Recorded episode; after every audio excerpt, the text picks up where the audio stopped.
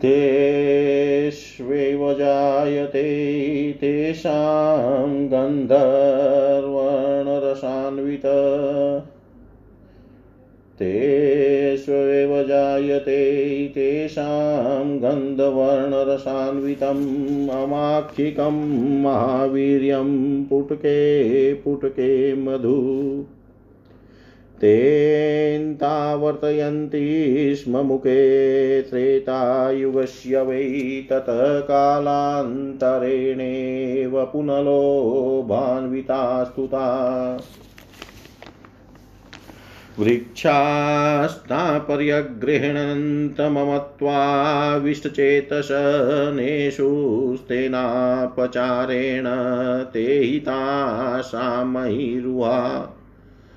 मूलेषु चापरं वाश्चक्रुशाला महिरुहाम् ततो द्वन्द्वान्यजायन्त शीतोष्णक्षुन्मुखानि वै तास्तद्वन्द्वोपघातार्थै चक्रु पूर्वपुराणि तु मरुधन्वसु दुर्गेषु पर्वतेषु दरीषचु संश्रयन्ती च दुर्गाणि वाच्य पार्व तमोदकं कृत्रिमचन्तता दुर्गामित्वा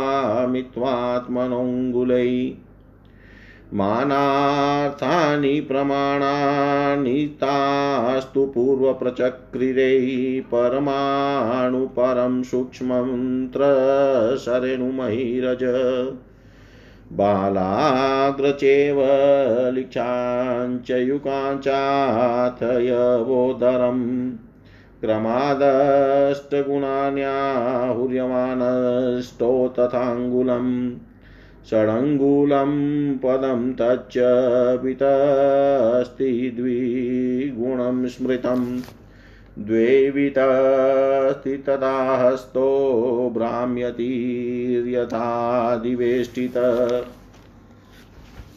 चतुर्हस्तं धनुर्दण्डो नाडिकायुगमेव च।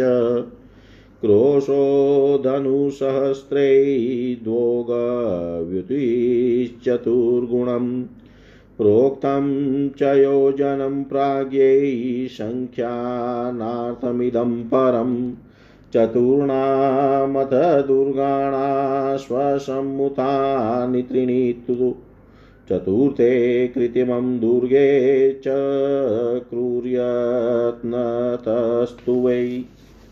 पुरं च केटकचेवतद्वद्रोणीमुखं द्विज शाखानगरकञ्चापि तथा खर्वटकन्द्रमी ग्रामसङ्घोषविन्यासन्तेषु चावसतान् पृथक् सोत्सेद्वप्रकारं च सर्वतः पर परिकावृतम्।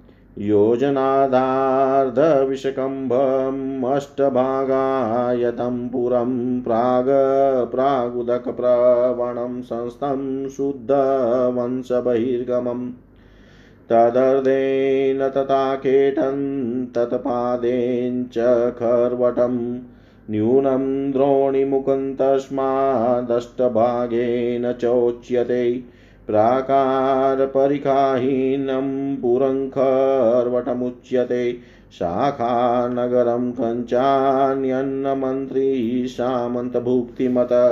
तथा शूद्रजनप्राया स्वसमृद्धकृषिवला क्षेत्रोपभोग्य युमध्ये वसति ग्रामसंहिता। अन्यस्मान्नगरादेर्या कार्यम् उद्दिश्य मानवै क्रियते वसति सा वै विज्ञेया वसति नरे दुष्टप्रायो विना क्षेत्रे परभूमिचरो बलि ग्राम एव द्रमी संज्ञो राजवल्लभ संश्रय शकटारूढभाण्डैश्च गोपाले विपणं विना गोसमूहेस्तथा घोषो यत्रेच्छा भूमिकेतन त एवं नगरादिस्तु कृत्वा वासात्मात्मन निकेतनानि द्वन्द्वानां चक्रुश्चोपशमाय वै और उन फलों के प्रत्येक पुटम सुंदर गंध और वर्ण युक्त बलकारक बिना मखियों के मधु उत्पन्न होता था। त्रेता युग के प्रारंभ में यह मधुपान करके उस समय की प्रजा जीवन धारण करती थी। अनंतर काल क्रम से वह अत्यंत लोभी होकर ममता युक्त मन से उन सब वृक्षों को ग्रहण करने लगे। तब इस अपचार से सब वृक्ष नष्ट हो गए। क्योंकि वृक्षों की जड़ों में रहने की जगह शाला बना ली थी। अनंतर शीत उष्ण क्षुदा इत्यादि समस्त द्वंद उत्पन्न हुए। इन सब द्वंद को निवारण करने के लिए उन्होंने पहले पूर्व बनाए, तब मरुभूमि, पर्वत और गुफा इत्यादि में सब दुर्ग निर्मित होने पर वह वृक्षों के, पर्वतों के और जल इत्यादि के दुर्ग में वास करने लगे। और अपनी अपनी अंगुली आदि के परिमाण से समस्त कृत्रिम दुर्ग परिमित करके दुर्ग में तीन स्वाभाविक है। अपर कृत्रिम दुर्ग परिमित करके परिमाण निरूपण के लिए प्रमाण नियत किया। अति सूक्ष्म प्रमाणार्थ परमाणु जाली के छिद्रों किरण पड़ने से सूक्ष्म रज दिख पड़ती है, उसके तीसरे भाग को परमाणु कहते हैं। तस त्रस रेणु, तीस परमाणु का एक त्रस रेणु। और धूली और स्थूल प्रमाणार्थ के साग्र तीस त्रस रेण गुण का एक के साग्र, निष्क तिष्क के साग्र का एक निष्क, युका तिष्क निष्क का एक युका, और यव स्थिर हुआ।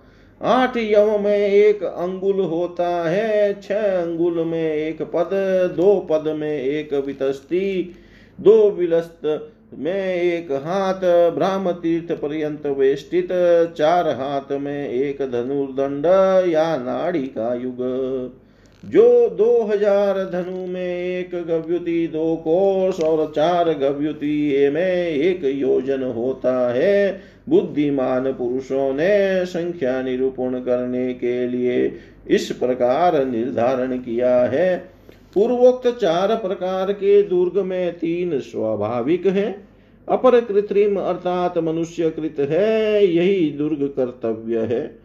हे द्विज इसके पीछे उन्होंने उन सब स्थानों में पूर्व खेटक, द्रोणी मुख, शाखा नगर, खरवटक, द्रमी, ग्राम और संघोष इन सबको वसा करके उन सब में फिर पृथक पृथक निवास स्थान बनाए, जिनके चारों ओर ऊँची दीवारें और परिखावरण खाई थी। जो लंबाई में दो कोष और जो अष्ट भाग में चौड़ा है, उसको पुर कहते हैं। इस पुर का पूर्व और उत्तर भाग जल द्वारा प्लावित होने से और उसमें विशुद्ध वंश निर्मित बहिर्गम सेतु होने से यह श्रेष्ठ होता है। पुर के आधे लक्षण युक्त स्थान को खेटक, उसके आधे लक्षण युक्त को को खरवटक और पुर के अष्ट भाग लक्षणाक्रांत को द्रोणी मुख कहते हैं, जिस पुर में प्राकार है और पारिखा नहीं, उसको वर्म वतपुर कहते हैं, जिसमें मंत्री और सामंताधिक वास करते हो और उसमें नाना प्रकार के, नाना प्रकार भोग के पदार्थ भी हो, उसको शाखा नगर कहते हैं। जिस स्थान में शूद्रगण और स्वीय स्वीय समृद्धि युक्त किसान वास करते हैं और जिसके चारों ओर खेत तथा उपभोग्य भूमि उधान आदि विद्यमान है, उसको ग्राम कहते हैं। कोई कार्य उद्देश्य करके अन्य अन्य नगर आदि से मनुष्य आनकर वास करते हैं, उसको वसति कहते हैं, जहाँ के सब मनुष्य दुष्ट, प्राय बलवान और अपना क्षेत्र न होने पर भी पराया क्षेत्र ग्रहण करते हैं और जहाँ राजा प्रिय मनुष्य वास करते हैं, उस ग्राम को द्रमी कहते हैं। गोपाल लोग जहाँ अपने बर्तन भांडा गाड़ी पर लाद कर रखते हैं और जहाँ गायें अधिक वास करती है, एवं जहाँ बाज़ार हाट न हो और अपनी इच्छा अनुसार बिना धन धरती मिलती हो, उसको घोष कहते हैं। उन्होंने इस प्रकार अपने रहने के लिए नगर आदि निर्माण करके समस्त द्वंद, दुख निवारण के अर्थ और व्यापार आदि करने के लिए घर बनाए। पहले समस्त वृक्ष जिस प्रकार उनके ग्रह तुल्य थे, उनको स्मरण करके उसी प्रकार सब ग्रह निर्माण कराए।